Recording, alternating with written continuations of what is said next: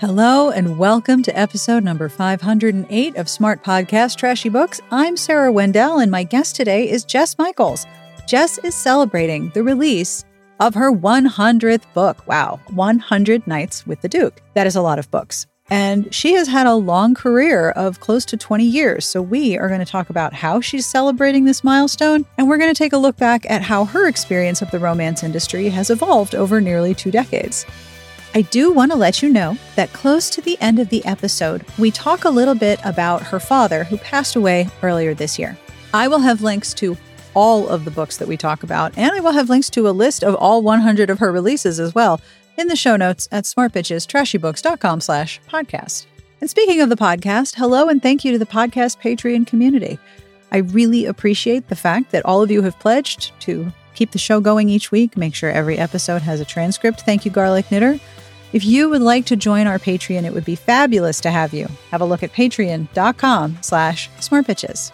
This episode is brought to you by Fuzzy, a telehealth service for pet parents that offers 24 7 access to personalized pet care from veterinary professionals. As you know, I have a feline audio assistant, Wilbur, and two elderly dogs, Buzz and Zeb. If you have elderly pets, you know that their health can change very rapidly and sometimes in scary ways. From everyday questions to middle of the night emergencies, Fuzzy has the answers pet parents need through live chat and virtual vet consultations available 24 7. Fuzzy can answer your pet questions, big and small, urgent and everyday. I know with Zeb, who is probably about 14, I need to pay attention to his skin. He has old dog lumps and bumps, and while I know not to worry about some of them, having a veterinary professional available for my questions is a big relief. Fuzzy helps me help them enjoy their years with us. Right now, Fuzzy is offering our listeners a free seven-day trial membership. Go to yourfuzzy.com slash Sarah today to sign up. That's a free seven day trial and access to exclusive member discounts on pet meds, supplements, food, and more at Y-O-U-R-F-U-Z-Z-Y.com slash Sarah. Again, yourfuzzy.com slash Sarah for your free trial of Fuzzy with access to 24 7 personalized pet care and vet recommended products. This podcast is brought to you in part by June's Journey, a hidden object mystery game that several of you have downloaded and started playing along with me. Hello to all of the members of the SBTB Romance Club inside June's Journey, and nice job on us getting that first place. June's Journey is a hidden object murder mystery set in the roaring 20s. You play as June Parker, an amateur detective investigating a series of mysteries full of twists and turns around every corner. You progress through the mystery story by gathering clues found in different scenes and you level up by building and restoring property on Orchid Island. There are so many different elements, but the heart of the game is the hidden object scenes where you try to find as many objects as quickly and accurately as you can. It is very easy to get caught up trying to beat my last score. I really like the puzzle challenges, but I really like how relaxing it is. And one of my favorite things to do at the end of the day now is listen to a podcast and try to beat the weekly challenges. There is a detective in all of us. Find your inner detective. Download June's Journey free today on the Apple App Store or Google Play. This podcast episode is brought to you by Ritual, a vegan friendly multivitamin delivered to your door that's formulated with high quality nutrients in bioavailable forms that your body can actually use. Many people aged 19 through 50 are not getting enough vitamin D from their diet, and some are not getting their recommended daily intake of key omega 3s. Ritual's Essential for Women 18 Plus multivitamin was formulated by exhaustive research to help fill nutrient gaps in the diets of women ages 18 and up.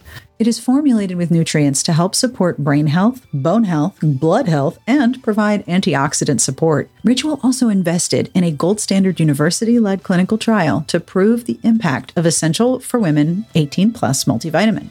I like knowing all the steps behind my vitamins, and I love the ease. My multivitamins are delivered to my door every month with free shipping, and I can start, snooze, or cancel my subscription at any time. Right now, Ritual is offering my listeners 10% off your first three months. Visit ritual.com slash Sarah and turn healthy habits into a ritual. That's 10% off at ritual.com slash Sarah. This episode is brought to you in part by Switchcraft, my new favorite game. Switchcraft is a brand new story driven take on match three games. You know the games where you match three gems or sparkly things? As you play Switchcraft, you unlock new chapters of a gorgeously drawn graphic novel. In Switchcraft, you play as Bailey, a witch at Pendle Hill, the world's top academy of witchcraft. Their roommate has gone missing, and each choice you make brings you further into the mystery. The best part? The cast is incredibly inclusive, with characters who are non binary, disabled, and from a variety of cultural backgrounds. And did I mention the art is gorgeous? I cannot tell you how pretty it is. The choices you make determine the outcome of this story, and there are romance options. Plus, Bailey has a cat that you help care for. The cat's name is Magnus. I love this game mostly because of the art, so give it a try. Download Switchcraft for free and unlock the magical mystery.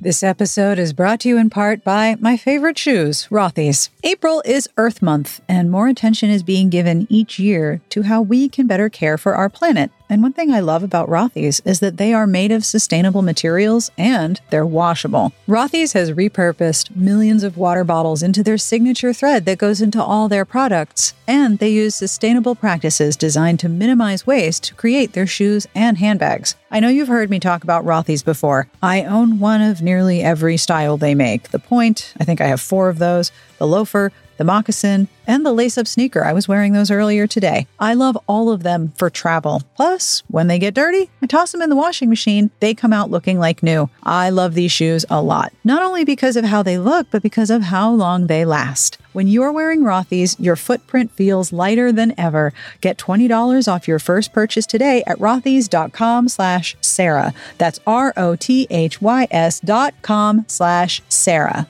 Are you ready to do this episode? Let's take a look back over 100 books and close to 20 years in publishing with Jess Michaels.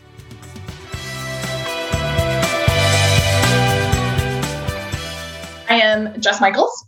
I write mostly historical romance um, set in the Regency period. Super, super, super sexy, and uh, that's that's pretty much that's pretty much the whole of it. that's uh, a lot of books. It is, although it's three names technically that they were under, although the bulk of it is is Jess is Jess Michaels now. But Jenna Petersen was the first, like it's like 10 or 11 of them, 12 of them maybe. And then um, I did the urban fantasies, Jesse Petersen, which was six, six books. Right. So, um, so, so like a portion of it, what 20, 25, 30 books were under different names, but the mo- majority of it is the Jess Michaels. And you brand. are celebrating 100 books. Yeah. When you say it out loud, it kind of freaks me out. Holy crap. I know. Congratulations. Thanks. Okay. I know. It's pretty exciting. So tell me all of the ways in which you've been celebrating this massive achievement. So I um, decided to do this 100 days to the 100th book countdown, which is a great idea. And then you have to create 100 days worth of content for that. Yeah. Um, which isn't, it's, it's not the worst, but um, but it's so I've been it's actually been really fun because it allows me to kind of reflect back on so I have like I have, you know you do like consistent posts just to make it easier. So it's like writer memories and then it makes me kind of think about like well what were some of my favorite moments over the last 20 plus years or the last 100 books that that I've so I get to pull that out. Um, I've been doing like a trope Tuesday, so I've been trying to figure, you know, what are my favorite tropes and which of my books fits into that. So that's right. been really fun. Just kind of read what. Although what's really funny is sometimes I'm like, I don't remember what this book was about. so I said like, oh, I only have one book that's fake date, and somebody's like, what about this book? I'm like. I only have two books that are fake dates. Yeah. so, so it's, I mean, it's when you've written that much though, like it's easy to sort of like it's the past is kind of not my wheelhouse. The future is more my wheelhouse. So oh yes, it's been kind of fun to reflect, and reflection time is fun. So enjoying that. Um, lots of giveaways, lots just lots of fun stuff to lead up to the release on the 10th of May. What are you doing for yourself to celebrate? I don't know. This has been this has been this big bone of contention, right? Because normally we might go on a big trip, but yeah. it's still weird. like yeah, it's still weird. Uh, so yeah. it, it, makes it more complicated. Um, you know, and I don't I don't know. I don't know. I, I need to do something to commemorate. Maybe I'll get a tattoo again. I'll get another tattoo. Ooh. I mean, honestly, that would be the best way to do it because then it's something big and something permanent and something to remind myself. So, or I mean, you could theoretically do both a tattoo yeah. and a trip. Yeah. I could get a tattoo on a trip. You could get a tattoo of your trip. You could get a postcard of your trip on Yes. as a tattoo. Yeah, I could get every single book just down the arm. Oh, the pain. You're gonna. It's a hundred books maybe not that. That's too many. You But might- yeah, I, Might run I out need to think of of something. room. Yeah, I know. I've run out of space. I need longer arms. Wow. So, I know. how many tattoos do you have? Are, and do they all commemorate books? So I have one, two, three, four. Is it four or five? I think there's just four. I don't even know. So my first tattoo um, was to commemorate um, my first published book. So it's a, it was a um, historical romance set, and it's like kind of so. The im- influence was the Mummy. Right. So it's a Egyptian ankh with a rose because I was very basic, and it's a basic tattoo. But it's you know whatever, it's fine. Um, I have a butterfly on the back of my neck, which Ouch. commemorated the book. Uh, that one was fun. Um, on my arm, I have my religion is kindness, just to remind myself. Yeah. And then I have a big old uh, phoenix on my calf, which is my Oh. favorite. So for this book, for your 100th book, what kind of tattoos could we could you do? Um, I'm I'm investing myself in your tattoo. Like, what can we know, do? like, Like I'm really even to- like I'm involved in this at all. Like I'm just telling you what to do. What I kind don't of tattoo? Like, I mean, I, I think in this case, like it has to be something bookish, like specifically bookish, Yeah. right? Like a stack of books or a typewriter. I don't know. I have to think about it, but there's a really great tattoo shop that is um, woman owned, and like everyone in the shop is it's very LGBTQ friendly, and I really want to get a tattoo from them. So they do beautiful work. So I I know where I want to go. I just don't know what I have to think on what I want to get. you could get like a stack of books and on each spine have your different pen names and then on the top have the 100. That. Yeah, maybe. okay, we've come up with it. I'm writing it down. all up in your business. A hundred books represents a really long time in this industry. Is a really long time. yeah. And I just hit 500 episodes of my podcast, and that and I and the site is as of January. The site is 17 years old. Which is a really long time on the internet. So I feel like you and I, we were talking about this. I feel like you and I are like on rocking chairs on a big porch. in the old days. yeah, get off my lawn. So, what are some of the biggest changes that you've seen over a hundred books in your career? I mean, not a lot has changed in the industry, really. It's all exactly the same. Not at all. I mean, the biggest the biggest sea shift is definitely indie publishing. For I mean, when sure. I- you know what I mean? I mean that that's that's the the biggest shift for me is that, and that's been the best shift for me personally as well. I mean, going from when when you and I first met, when we first talked, eight million five hundred and sixty five thousand years ago. Yeah. Um, I mean, all there was was traditional publishing, really. I mean, you, you could independently publish, but there was no distribution. You you certainly would never hit a list. You know, you would be selling books mostly out of your car, you know, or, or People you know, called trying- it vanity. yeah, yeah. There were more vanity versus like indie presses. Um, although there were more small presses that were legitimate, there were more choices amongst the large presses because they hadn't all eaten each other yet yeah. but that moment where we could gain that control and just take take it in our own direction was like really the biggest sea shift i think um and it, i mean you know in good ways and in negative ways i think we've seen that ripple throughout the whole industry and i mean i'm i'm happy about it but that i mean to me that's the biggest change for sure when Yeah. i when i started my first three books with avon didn't even have an ebook Wow. That is a long time ago.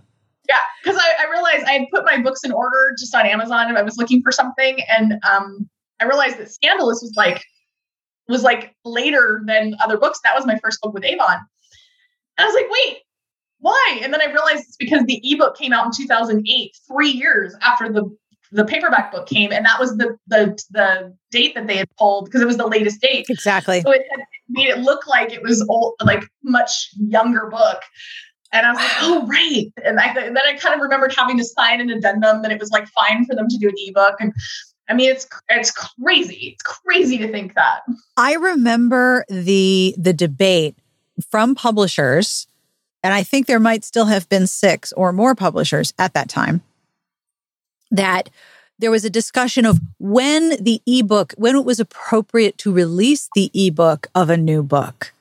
Like, Yeah. well, we think it should be a year after the hardcover or a year after the paperback. Like, there was this whole argument about when the ebook would be released, and it was a big deal. Or I remember at the time being like, well, I mean, are we going to do ebooks? Like, no, no, don't worry your pretty little head. We don't. That's not really a thing. That's going to be. That's a passing fad. Yeah.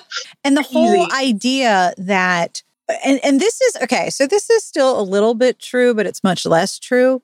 That whatever choice you make in your career, you have to fall on your sword for that choice and defend it until you are completely exhausted. Because if somebody chooses something different, then that invalidates your choice.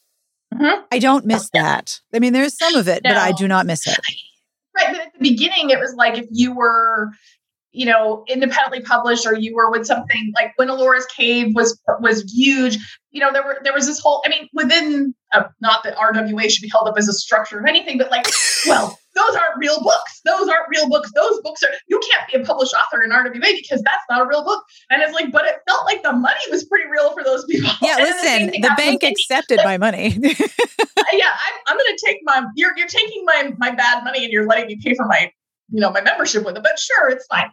But I mean, it's, I, I have to tell you, I have been on the ruining romance side of publishing for like, cause I like sexy romances are ruining romance. And I'm like, fuck, that's me, you know, like ebooks, independent publishing, like all that. I, I do think, and then there was a big swing the other way where it was like, why would anyone traditionally publish? That's a bad choice. And now it feels like that's kind of all sort of settled back into the middle where like having all the options is is okay. But it's just like, don't don't people understand that like all of our paths are different? And so it's like none of it is wrong and none of it is right. Everything is just this is what works for me and this is what I'm doing. Right. What if your choices are actually neutral for everyone else except you because they're re- if, if the choice is only relevant to yourself, Right. right?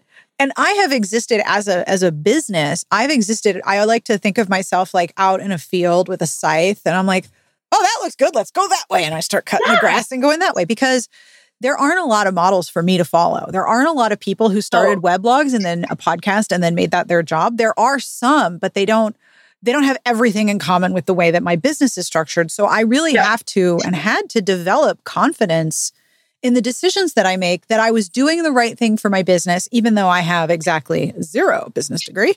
And I had to figure it out without listening too much to the, oh, well, if you do it this way, you're bad. I'm like, Mhm. my goal is to make money and sustain my business. So that's that's that's my judgment right there. Like, can I do Yeah. those things? And I imagine after a hundred books and after so many models of publishing, you also had to say, okay, I'm doing this and Yeah. it's my decision. And you had to uh, develop a similar sort of uh, internal compass of how you were going to make decisions, right?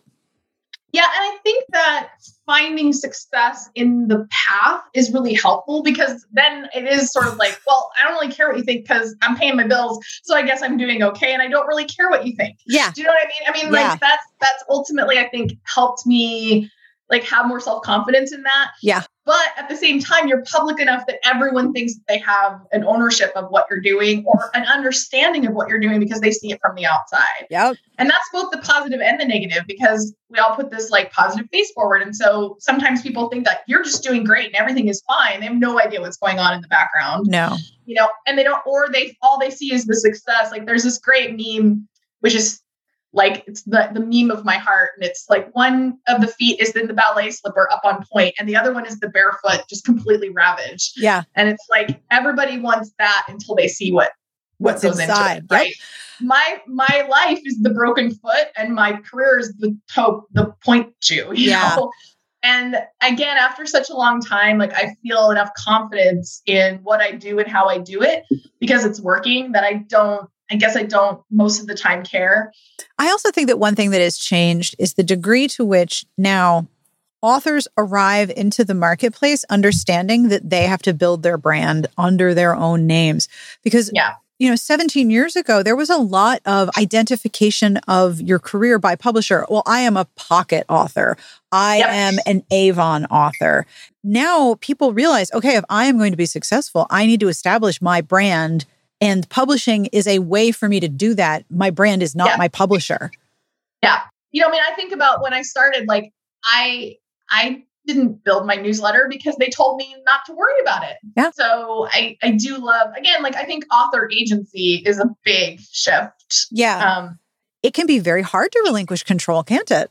Once you've had it, it's really Yeah. hard to give yeah, it back. I, again, I don't think I could relinquish it now. Like, No. but the act of shifting from I had no control under Yeah. a, under a, a major press, right? I had moderate, low to moderate control under Samhain, which was a, like a mid-sized press, and now like 100% control, except for like once the book is out, you never have control of that. But no, that's like, that's when the control ends. all of the decisions going into that moment Yeah.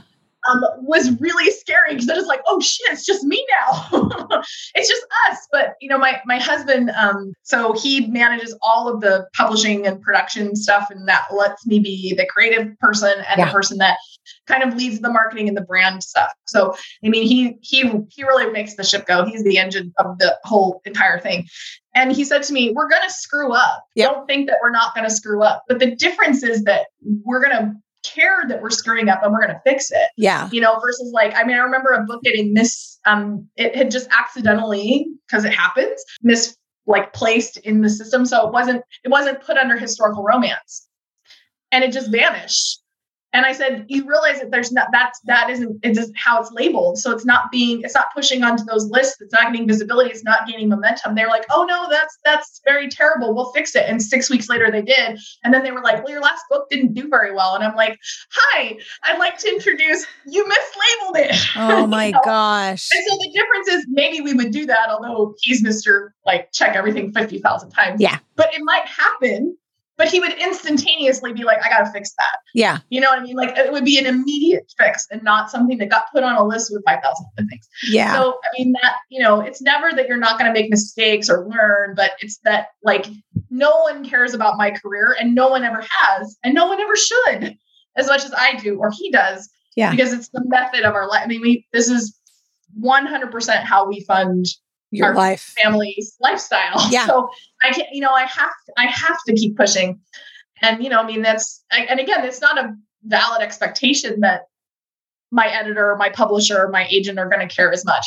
Because I'm, again, I'm a cog in a wheel. You're one of several. And also, just looking at the changes and the way people are talking about their work in publishing and how much it sucks. Have you seen all of these Twitter threads from these editors who are like, I'm out of here. I am burnt out. I can't mm-hmm. do this. Have you have you seen the XOXO publishing Instagram? Yes, I was just going to say, have you seen the XOXO publishing? And I know she hasn't been doing as many stories, but I was like, Oh my God. Oh my God. I was I went down a rabbit hole on the whole thing uh huh. for like an hour. It's like a five episode like podcast series Yes. all on its own. you know? Yes. But again, that toxicity has existed Always. within this system for so long. And it's just that I love this generation. They're literally the best. They're my favorite. They're just like, oh, you're treating me like shit. I gotta go and I'm gonna tell everybody about it. And Yeah. no one knows how to handle that. Oh yeah. So that's what that's what we're seeing is it's a real sea shift, and it's going to be really interesting to see what happens long term. Yeah. And now it's just all come. It's all just dumping out onto the internet, yeah. and it's kind of a. I mean, it's it sucks. Yeah. And I and I was thinking when you said six weeks later, I'm like, you know that there was probably one person who could Mhm. make that change, who had a to-do list of five thousand Five items. thousand things. And then Yep. every other day, someone was coming up to their desk and saying, No, this is the emergency. You must drop everything and fix this. Yep. And as we've seen with a lot of discussion in the sort of growing uh, work reform movement in many industries, young people who are technologically fluent are expected to shoulder the technological uh, in, lack of fluency of or of senior executives. They're Mhm. expected to just manage all the technology because, oh, you're a young person, you know how to do this natively. It's easy. It still takes time and energy. Yep. It's really interesting to me because, you know, over your career, the way in which you run a business as an author has changed significantly. And I feel like right now, the way that publishing runs as a business is about to change dramatically. Or it Yeah. should and it and it and it's due. And we're just because it's a corporate thing, it's like pivoting a cruise ship. It doesn't happen very easily. it's hard. I'll be very interested to see if this this industry that that seems to have just decided to mire itself Yeah. in a very traditional and very conservative and not in a positive way No. um like kind of mindset will ever change or you know what what will it take for that to happen yeah for sure and one thing i think that has changed a lot is romance readership yeah I mean, for example, one thing I've noticed is that readers are very specifically siloed. And once they learn the language of what it is that they like, they know how to go and find the communities that focus on that thing. They're going to be able to find a very specified, for example, very specific Facebook group for dark mafia romance with heroes who wear gray suits and purple ties um, that right. take place in this country. Like there's going to be an audience of people who are like, that's us, come over here, hang out yeah, it's got like 8,000 people that are members. Right. Yeah. You're like, oh, okay. wow, that is a very specific and very large niche. You can make a really good living off of Yeah, exactly. And the way in which readers are connecting to each other and the language that develops around that is is really interesting to me. But what are some of the things you've noticed about readers changing from the beginning of your career till now? I mean, I think they were, it felt like they were like you'd have like, you know, Avon readers and pocket readers. And you know what I mean? Like, yeah. And I think that that's kind of gone away. I mean, they, they seem like they're so much more interested, like you said, in they want a specific feeling, a specific, you know, tone, a specific author. They want, you know, they want to feel, and, and I also think, and I hope that this continues that like more readers are being more vocal. I think they always wanted this, but they're being more vocal about wanting a greater span of diversity, of, wanting um, less toxicity, you know, and and being more verbal about that and vocal. I don't, you know, I mean, our, our genre is intensely problematic. My particular corner of the genre is intensely problematic just by its nature. Um, but I do think that seeing that begin to change and that ship turning is really positive. Yeah. And that also know, goes back to what you were saying about how the the younger generation behind us they grew up with fanfic and tagging and specificity of what they wanted. And I like this yeah. trope and this flavor and this style. If we if we just keep, especially again coming from a historical romance for the most part corner, if if we don't figure out how to be more diverse and be more inclusive and be more welcoming and uh, the, the things that we all say we want to be but then we don't do those readers are not going to come to us because they don't want historical no. romance so white they want diversity and they're not going to come to this corner and you can see that readership getting smaller as as you know they like oh, well, older readers are kind of dying out and younger readers aren't coming in as much. Like if you want to res- have a resurgence of historical romance you can't just have diversity when it gets produced into a television show but there's not any diversity on the page. Like that's that's a step but it also has to be on the page. And that's something that we have to reckon with as as a white author. It's always something you're reckoning with of like how do i bring that in without co-opting somebody else's story. Yeah. And and and nobody's saying it's not an, it's an easy answer. There's no. no. easy answer, but at the same time, there has to be an answer. And we have to be trying to reach for it. Yes, absolutely. Now, if you could tell your just starting your you're just starting out self all of those years ago, what would you what would you want her to know? Oh, that's a really good question. I, I, mean, so much has happened and so much has changed. And I wouldn't want to tell her anything about what that would be because I think she kind of had to go through all that stuff to get to where I am now. I was always very hard on myself about failure, and I still am. That's how I'm built. Um, but that all of that failure tends to like I get back up and pull up the. I mean, there's a reason that the tattoo on the leg is a phoenix. Like, yeah. I burn down to the ground and then I go, okay, I'm going to get up, back up and do it again. And that that that part of me is the best part of me and to not you know not be so hard on that that, that part's always going to come out you know? It's like well this was a this was a failure. Nobody wants to buy me blah, blah, blah, and then the next thing you know like you're phoenixing back up and something better comes out of that every single time. Yeah. So i should tell myself that for now too. We can i'll watch this back later. It'll be fine. Yeah. And also when you're looking at something that you try and didn't work eventually I have found there's always a piece of it that's applicable later. Yeah. You know, even if the yeah. whole of it didn't work, there's always a piece of it. I'm like, oh, I already have this skill. I know what to do. Yes. Yeah, that's really true. There's no wasted, and you know, you see this a lot with people that aren't yet published. That's like, well, I wrote a book and I wanted it to be out, and it's a wasted book. It's like, no, it's not because you learned so much from writing it. Yeah. You learned so much from pitching it. You learned so much from having that realization that this book is not ready is really powerful and something that you know you can really grow from as a as an artist as a person as a writer you know i mean i learned from failure is so much more than I learned from success. Yeah. I mean, as like I would love everything to be a success, but that's not how life works. Yeah. So I can I can learn or I can win. Those are my two options. And you also have a career where you have tried some things that at the time were out there and you made them work. Like I don't remember anyone writing zombie fighters when you came out with and zombie comedy, yeah. Yeah. I, I, and that should have worked. And it, I mean, it worked as far as like it sold, it sold at auction. That was really fun. I got to have that experience. And then the whole thing just a big, yeah. giant, huge failure. Like never has earned through at all. I've never made a dime beyond what they paid me up front. Um, in fact, I think they're giving those those rights back. But like because like it makes zero money. That was a crushing, crushing failure, crushing because they were they thought it was going to do really well. You know, so it was a really good lesson that because I was coming out of a situation where I didn't have any publisher support really, um, and had and that had become increasingly worse. And coming in here, like I'm huge publisher support, huge editorial support. And when it failed, everybody was like, somehow we screwed up, you didn't screw up, which is again very opposite. But that was the thing is like I had told myself this story, like if I had the publisher support, then it would be okay. Well, I know it's a good book. That's the thing. Like I, I never believed I wasn't writing good books. I write good books and I have publisher support, and sometimes things just don't work. Who knows? Sometimes the timing is wrong. Yeah, timing was wrong. Yeah. But now Covers there's wrong, maybe the, the the the release dates were wrong. Who knows why? Who there's knows too why? many variables. There's too many variables. Yeah, but the nice thing about, and I say this a lot, um, especially for authors who have control over their backlist, a book that someone hasn't read is a new book to them.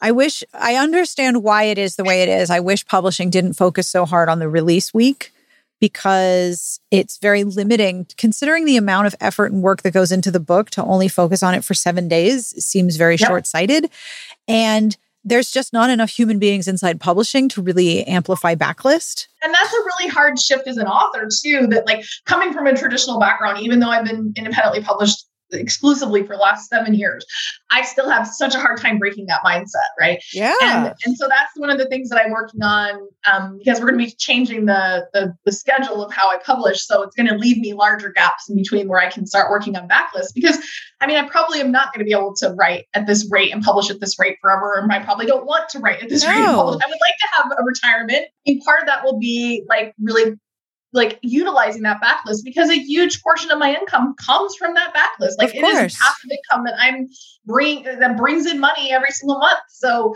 not leveraging it because I actually have the capacity to do so and the and the desire to do so for sure is foolish is foolish. So I mean, we're and you see it like um you know we're doing translations now in German and Italian. Those are all backlist books, and they're bringing in all kinds of new frontlist money, you know, or audiobooks. You know, you you introduce that to a new market, it's a new book. Yeah, you know? absolutely. new world. Absolutely. Um, you know, one of the promos that I did for this countdown was talking about which books were free. And I saw this huge uptick just this was a few days ago and like all the like the free books that got downloaded. And then in the last couple days i've seen the second books in yep. those series all go up because it's like oh right. That's why i write series. Yeah. So that's why we do that. Um but there, yeah there's no there's no just like well it didn't work so it's over. Nope. You know i mean there's there's always a new way to refresh it whether that's yeah. you know, put a new cover on it you you know, promote it in something, you put it in a, you know, collection. You, I mean, there's always a thousand ways to make something new again and, and remind people. And when people come and they buy book 78, right, yeah. and they like it, then what they do is they go back and they buy book 50 or they yeah. buy book 97. And so the best thing I can ever do, always, every single time, is write a good book. Yep. And that's my number one priority. Priority is yeah. to write a good product and package it the best way that I like. I'm fascinated by something you mentioned we were emailing about protecting your creativity. And it sounds like part of giving yourself a greater space between books is about also protecting your creativity. What does that mean and how do you approach that? So I actually um, have a lot of really driving strengths, and so writing quickly and, and putting out books quickly is actually super super healthy for me. Um, but what what I used to do before the the pandemic was I would write, write, write, write, write, write, write, write, and I would start to come down and start to crash from just being such a heavy producer. And then we would go on vacation. So we go to Scotland for 10 days and hike the Hebrides, and I would turn everything off and just have a great time. That would be this big refresh, or go to Disneyland, or, yeah. you know, I don't know, go to Vermont. I don't know, wherever we were going and yeah. just, just be separate from it. And that would allow my well to fill back up. And then by the time I came back, I'd be excited to get back to work because work is a super positive place for me. I love creating. Publishing i don't always love but creating i always love. And you know that that feeds me. Yeah. Uh, i've also really begun protecting my creativity by not being on social media so much but right now i'm on pretty intensely because we're doing this countdown and all of that is through social media. I took a long break in december and just didn't i wasn't on in december at all. And i didn't see it affect at all the sales for that month and i was just like this is this is more healthy for me because it's so easy to compare, get frustrated about what's being promoted, of, of believing that this this narrow window of what you see is the reality of what is, and also just writing things that make me excited, like that yeah. just make me happy and make me excited because ultimately I have to live with it for the you know six or seven weeks that I'm writing it, and I want to be excited by it and not be trying to live up to anybody else's expectation. Yeah. So what are you working on now?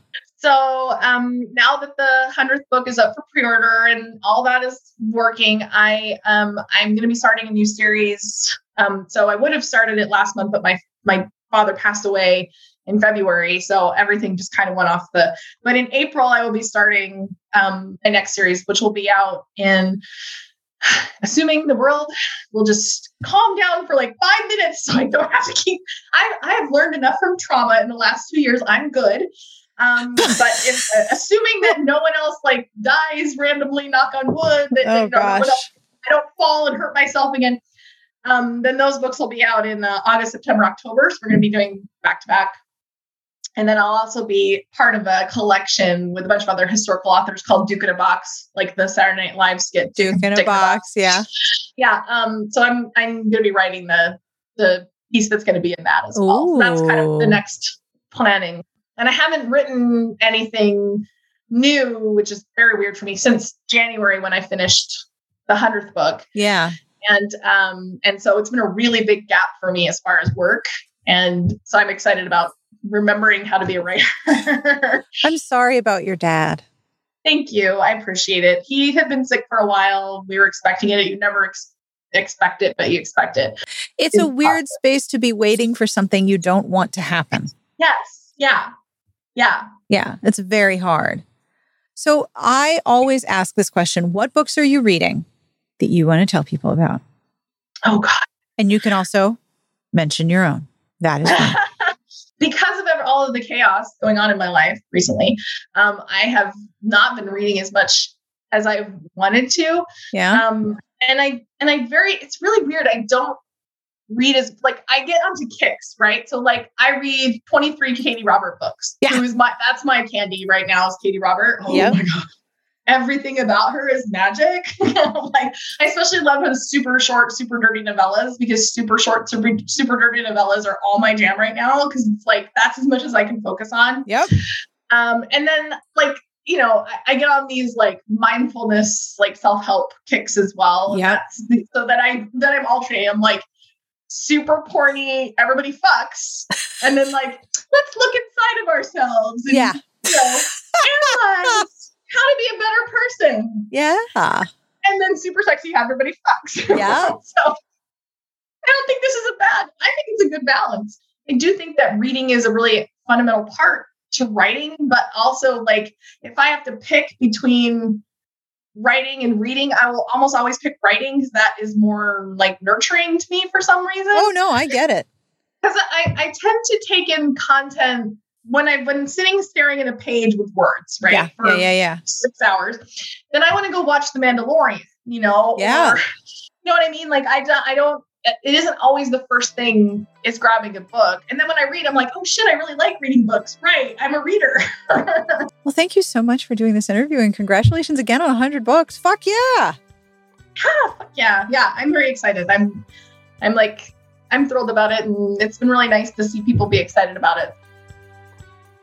And that brings us to the end of this week's episode. Thank you to Jess Michaels and congratulations again on 100 books. That is astonishing and very, very cool. Thank you for coming over to celebrate with us.